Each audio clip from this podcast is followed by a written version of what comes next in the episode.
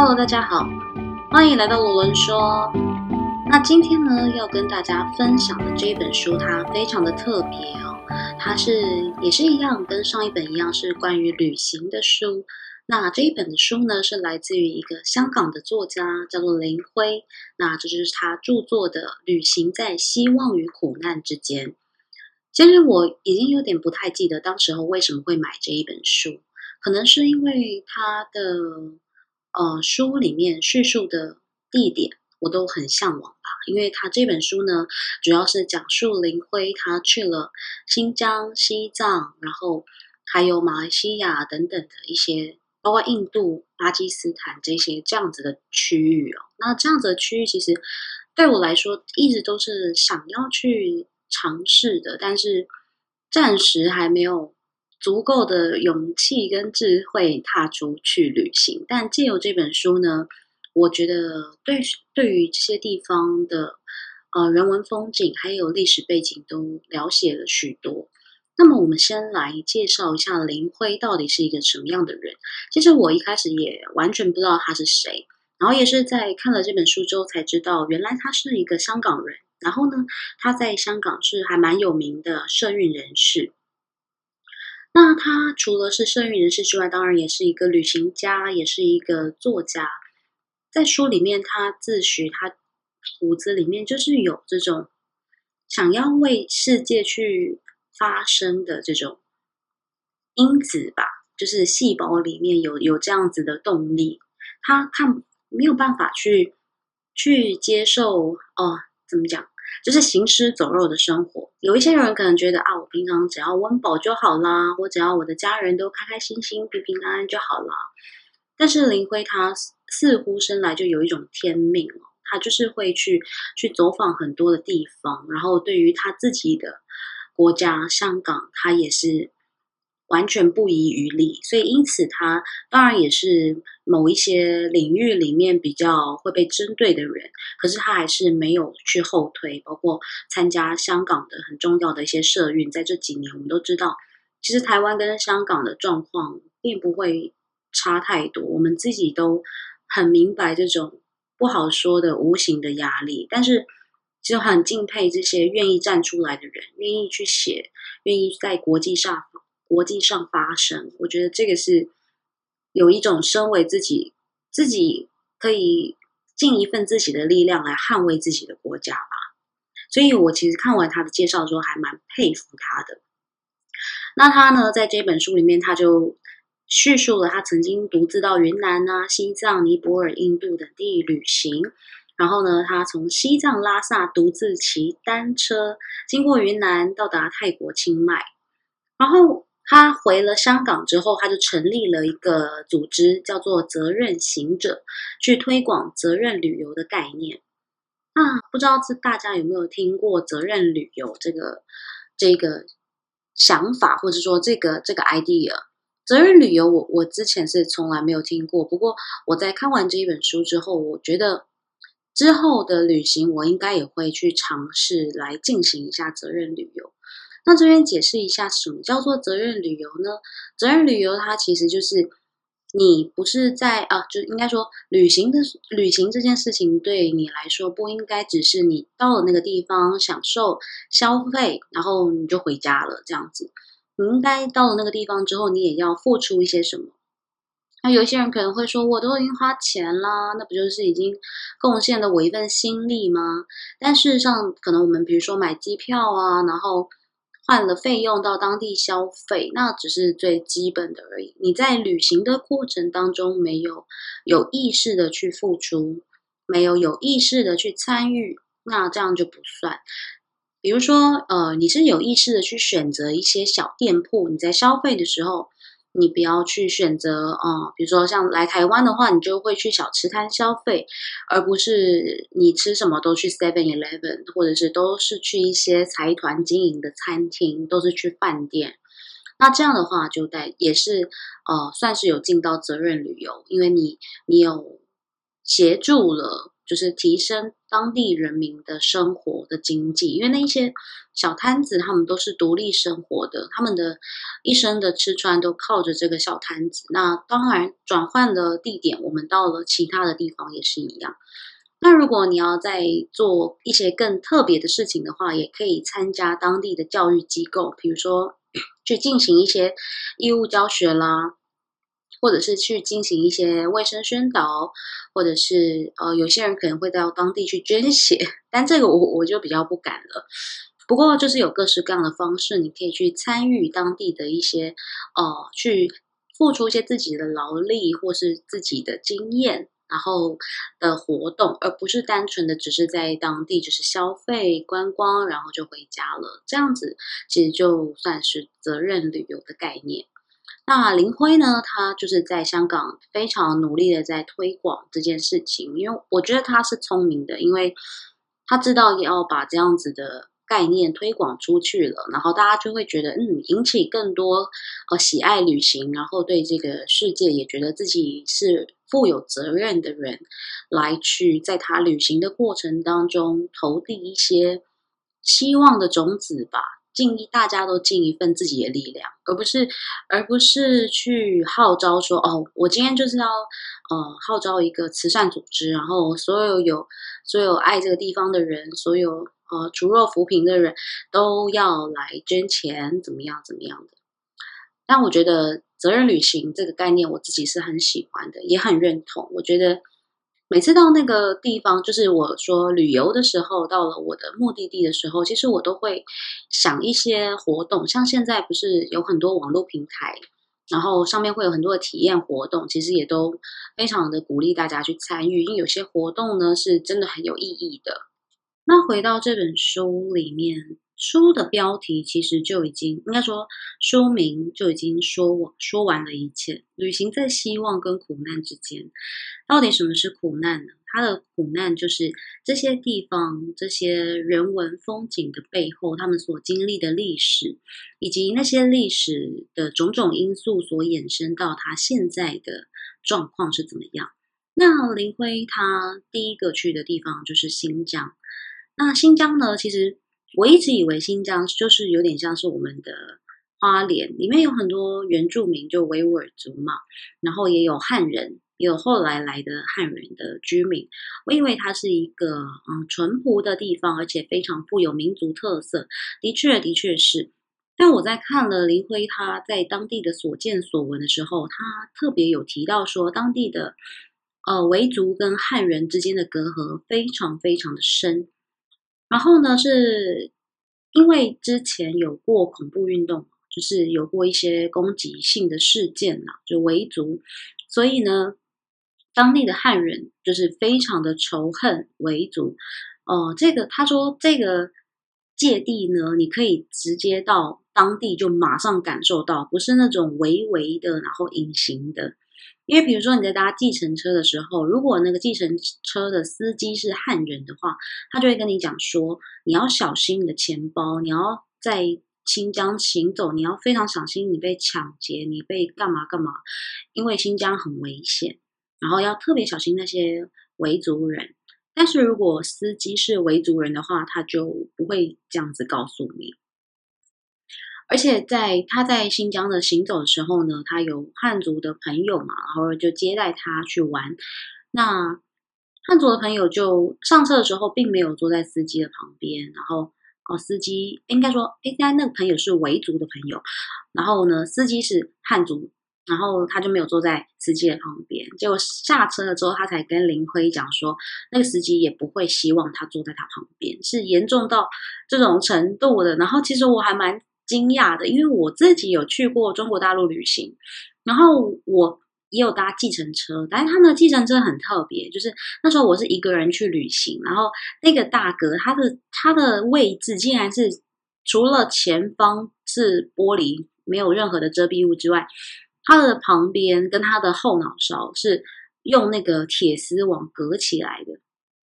就真的哦，是仿佛仿佛就是。它是一个一个动物这样子，就是真的是铁丝网在那小小的四人座的车子里面，然后我就想说，天哪，怎么会这么这么特别啊？这是这是要干嘛用的？后来我就遇到一个比较健谈的司机，他就跟我聊说啊，台湾怎么样啊？是不是很好玩呐？他没有去过啊，等等。我就我就顺便问了他，就那司机就告诉我说，很容易被抢啊，小姑娘。他说那是防止他们被攻击用的。我心里想说，哇，这防护也做的太到位。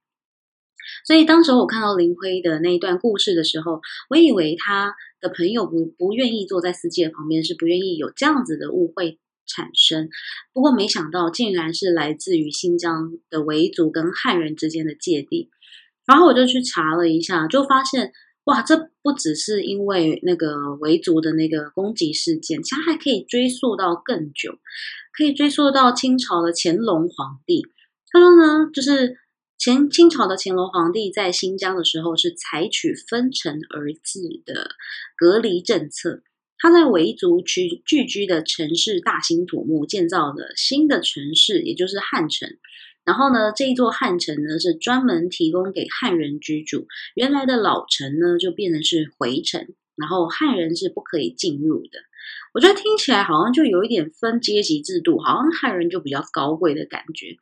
然后两边的百姓竟然非非经申请不准往来，然后必要的贸易呢也是必须要择时择地而进行，就是一直所以就一直都是各过各的政策，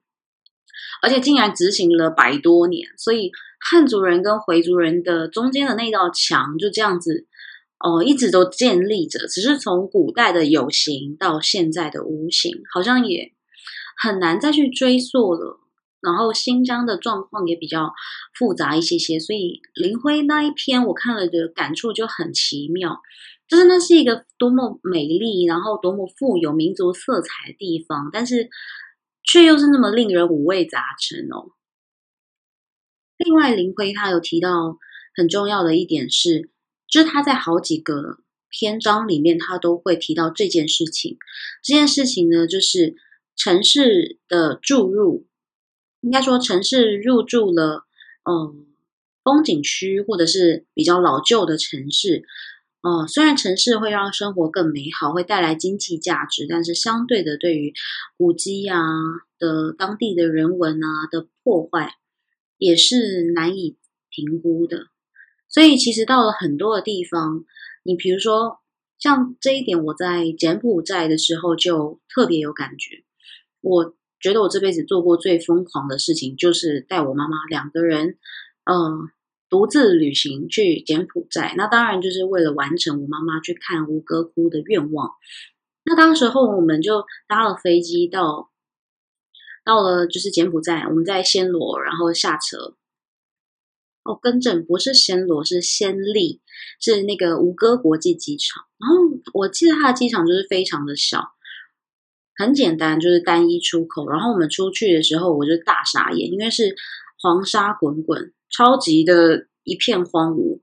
然后我们就坐了那个有点像是机车的三轮车，就是三轮车的机车版啊，应该这样子讲。然后就前往我们要去住的地方。当时候我是呃订了一个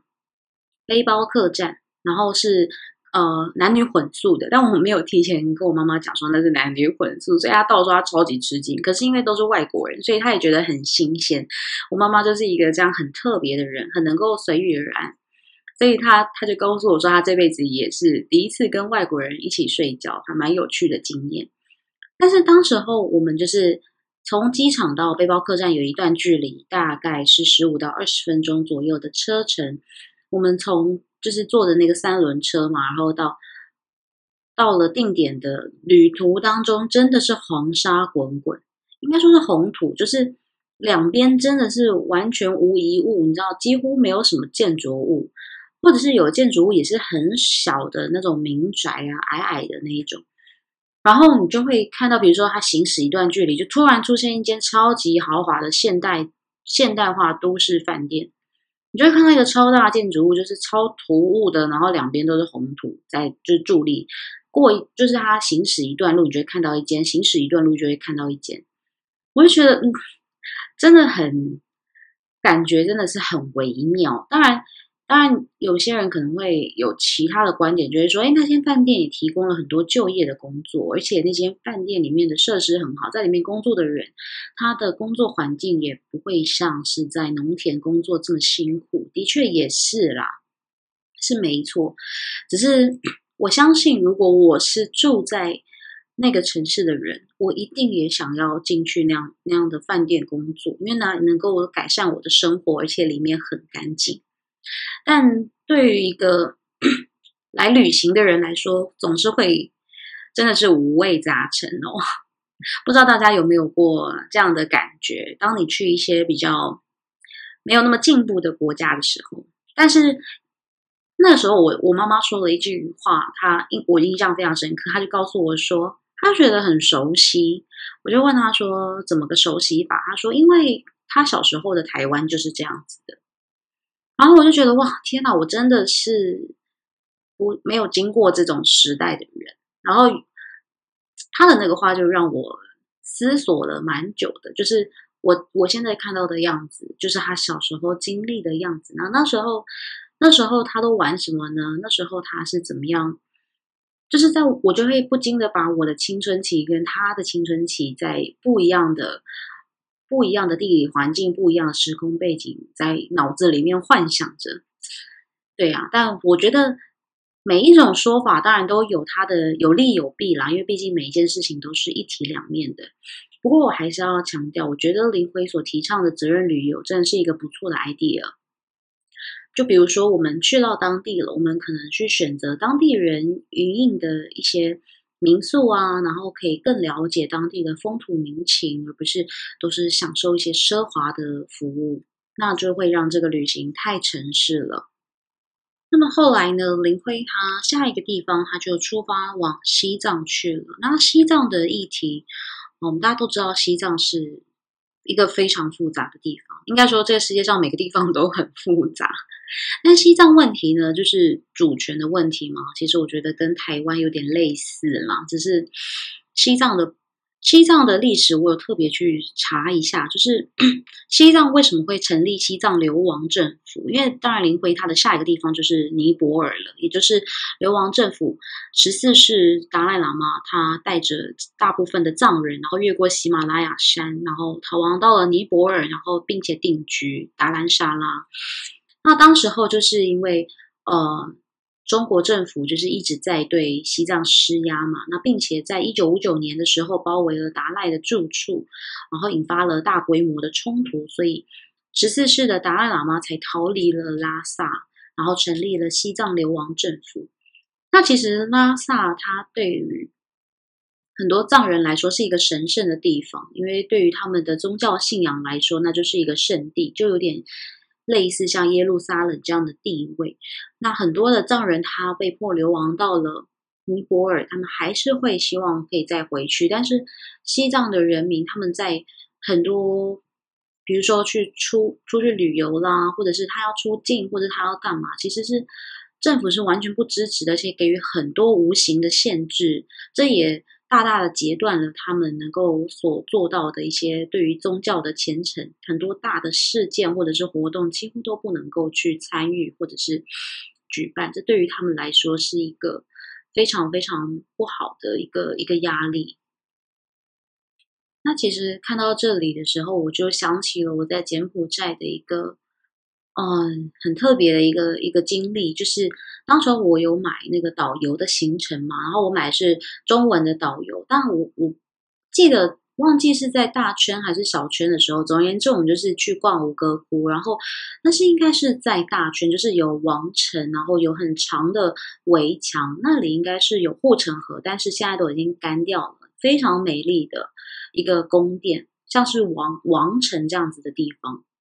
然后那个。我就记得我们站在那个沙砾地上面，都是沙砾。然后呢，导游就告诉我说：“你有没有看到前面的这个树？”我就说：“有啊，很漂亮啊，像台湾的椰子树，因为它很大，然后呃叶子是很非常非常大片，然后有点锯齿状这样子的，然后就就很多很多的这样的树。然后导游竟然就告诉我说，它是用来杀人的，它的叶子是用来砍人头的。”我当下听，就是我跟我妈妈听，当下都傻在傻在当场。然后导游就跟我讲起了红色高棉的故事。红色高棉呢，指的是在柬埔寨的红色高棉共产主义。那柬埔寨共产党的总书记波尔波尔布特，他当时候呢就支持这个红色高棉共产主义的政权，在柬埔寨进行大规模的杀戮事件，并且统治了柬埔寨，就推翻了当时候的政权，然后统治了柬埔寨。而且当时候他接受了呃毛泽东很大的帮助，然后进行非常大规模的。杀戮，那这个大规模是多大呢？它是占了柬埔寨人口大概差不多快要四分之一。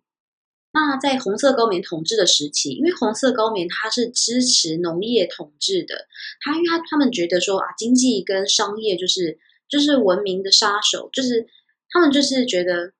经济跟商业主义，然后资本主义这些人呢，剥夺了他们应该得到的东西，他们剥削了最底下的劳动的人民、农民这些的权利，所以他们就把所有人都赶出来啊，就开始种田，都实施农业的统治。但事实上，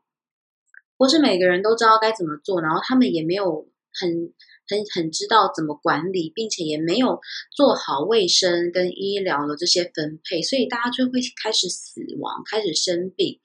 然后有很多很多的问题，但是他们都没有办法解决。我记得那那个导游他告诉我，就是如果你不工作的话，你不耕作的话，他们就给你三，就是给你三次机会。如果你第一次你不工作，他们就。他们就会打你，然后第二次你不工作我就不给你饭吃，第三次你再不工作，他们就直接把那个树的叶子砍下来，然后拿那个叶子来砍你的头。那那叶子因为它很锋利嘛，但是它又没有锋利到跟刀一样，所以呢，它就没有办法把人马上砍死，你就会这样子慢慢的被这样一刀一刀痛苦的砍。然后他们砍砍到一个程度之后，我们就会把。把你丢到那个沙砾地，他们会挖一个大坑，然后就把你丢在那边，让你自生自灭。就是我当时听完那个那个故事，觉得超级无敌傻眼，而且它竟然发生在离我们现在很近的事情，是一九七几年的事情。后来我回了背包客栈之后，我就马上危机，然后开始看红色高棉大屠杀的相关的事件，就发现他竟然死了大概一百五十万到三百万人。就觉得天啊！而且当时候他波尔布特跟毛泽东还有联系，然后毛泽东还夸奖他说：“你做的太棒了，你你战胜了文明。”还送他那个一个很变态的椅子，然后那个椅子呢，它就有点，它就叫做电钻椅，就是你坐上去，然后就有一个钻子，然后它会钻你的后脑勺，取出那个脑浆。据说那个脑浆就是会提供给一些高官来去饮用，他们觉得哦是上等的补品之类。我就觉得天哪，完全无法想象那时候是什么样子。所以这也是为什么现在柬埔寨所流通的货币是美金居多。然后他呃，他们也希望旅行者大部分付他们美金，因为他们不确定自己的货币会不会在有一天又突然变成废纸。我真的觉得，就是西藏的问题，就是西藏之前的这种被被政治逼迫，然后。我就回想到在柬埔寨听到的这个样子，虽然说都是人的问题，都是权力呀，都是呃引发这种杀戮啊，我就觉得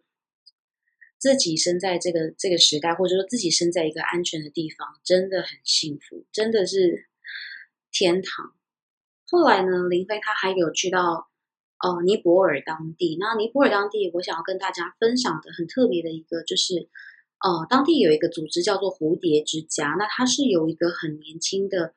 创办人叫做 Pushpa，他所推推动跟建立的。Pushpa 他在呃建立起蝴蝶之家的时候，他才二十一岁，因为他其实是来自于一个商贾世家，家里也非常的有钱。可是他有一次就是在大学，然后出去实习的时候，然后就发现原来尼泊尔有很多很多的。儿童是住在监狱里面的，那为什么他们会住在监狱里面呢？当然就是因为他们的爸妈都进去坐牢了，那又没有人，外面又没有亲人可以去养他们，或者是他们被他们的亲人视为是不祥之物，所以他们就无处可去，那就被迫去住在监狱里面。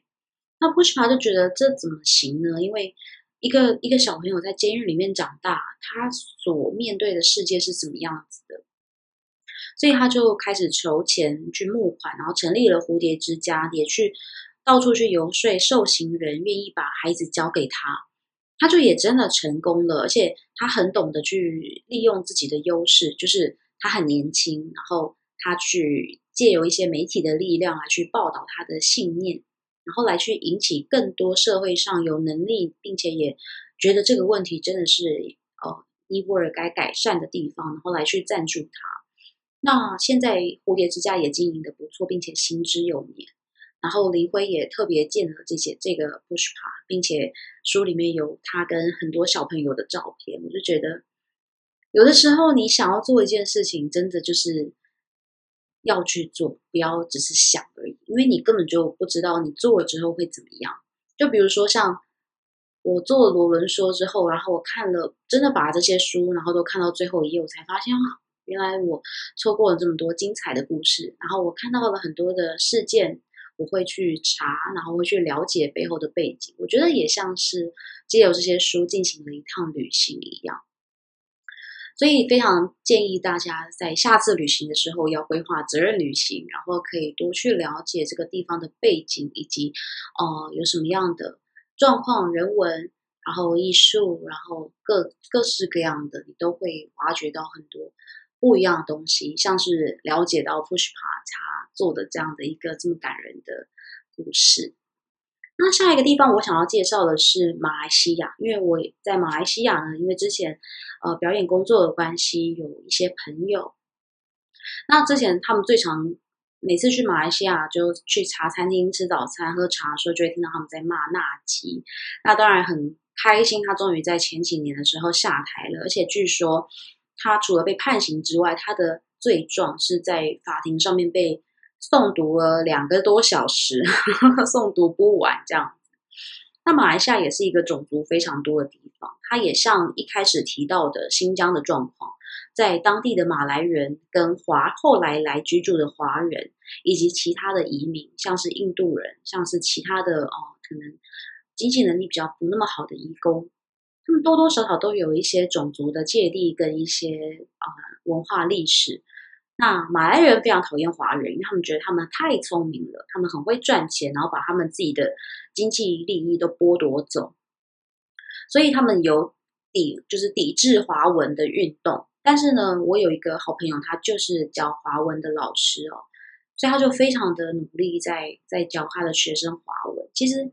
你到了当地之后，你可能坐在台湾，你会觉得说还好吧，哪有那么夸张啊？但是你真的到了当地去旅行，你就会发现某一些区域，他们很热衷在写书法，可能墙上或者什么随处可见，就是为了要保存华文的文化。那这对于他们来说是辛苦的，不是那么容易跟简单的。然后我当时候我还记得第一趟、第二趟去的时候，我就像是一个普通的。旅行者，然后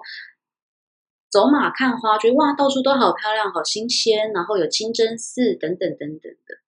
后来就是我的人生当中有一个转折，是差一点要去马来西亚当音乐老师。当时我的朋友呢，本来要安排我，然后他那时候他很担心我的人身安危，即便我英文很好，即便我都呃已经准备好了。然后他就他就说：“我真的很怕你被强奸，就每天 不断的告诉我要去最好练一点跆拳道，再再过去，或者是要准备一些防身，要会一些防身术啊什么的。因为他说真的很难想象在当地会发生什么事情，因为当地的种族跟人真的很多很混杂这样子，不管你是在呃比较安全的区域还是怎么样的都一样。”但后来因缘际会没有去了。不过当时候他对我的耳提面命，到现在我还是还是觉得犹如在耳这样子。好啦，那今天跟大家分享了很多的旅行的经验。那当然，林辉在书中后续还有介绍其他的地方，包括巴基斯坦，包括其他的。那如果有兴趣的朋友呢，欢迎你们去图书馆或者是去。博客来去买这一本书，然后来去阅读它。那林辉呢？他还有出下半集，是关于去欧洲的一些其他国家的地方。那我也会安排在之后的节目来跟大家做一个分享。那希望你听完这一集呢，在疫情过去之后，下一趟旅行可以加入一些些关于责任旅游的因素，来一起为这个世界上尽一份力。然后下一次去看到那么美妙的风景的时候呢，也可以多去了解它背后的人文历史，也许会带给你的旅程更多不一样的新发现。如果有什么其他想听的话，也欢迎来读文书的 IG 追踪，并且留言告诉我。那今天的节目就到这里啦，拜拜。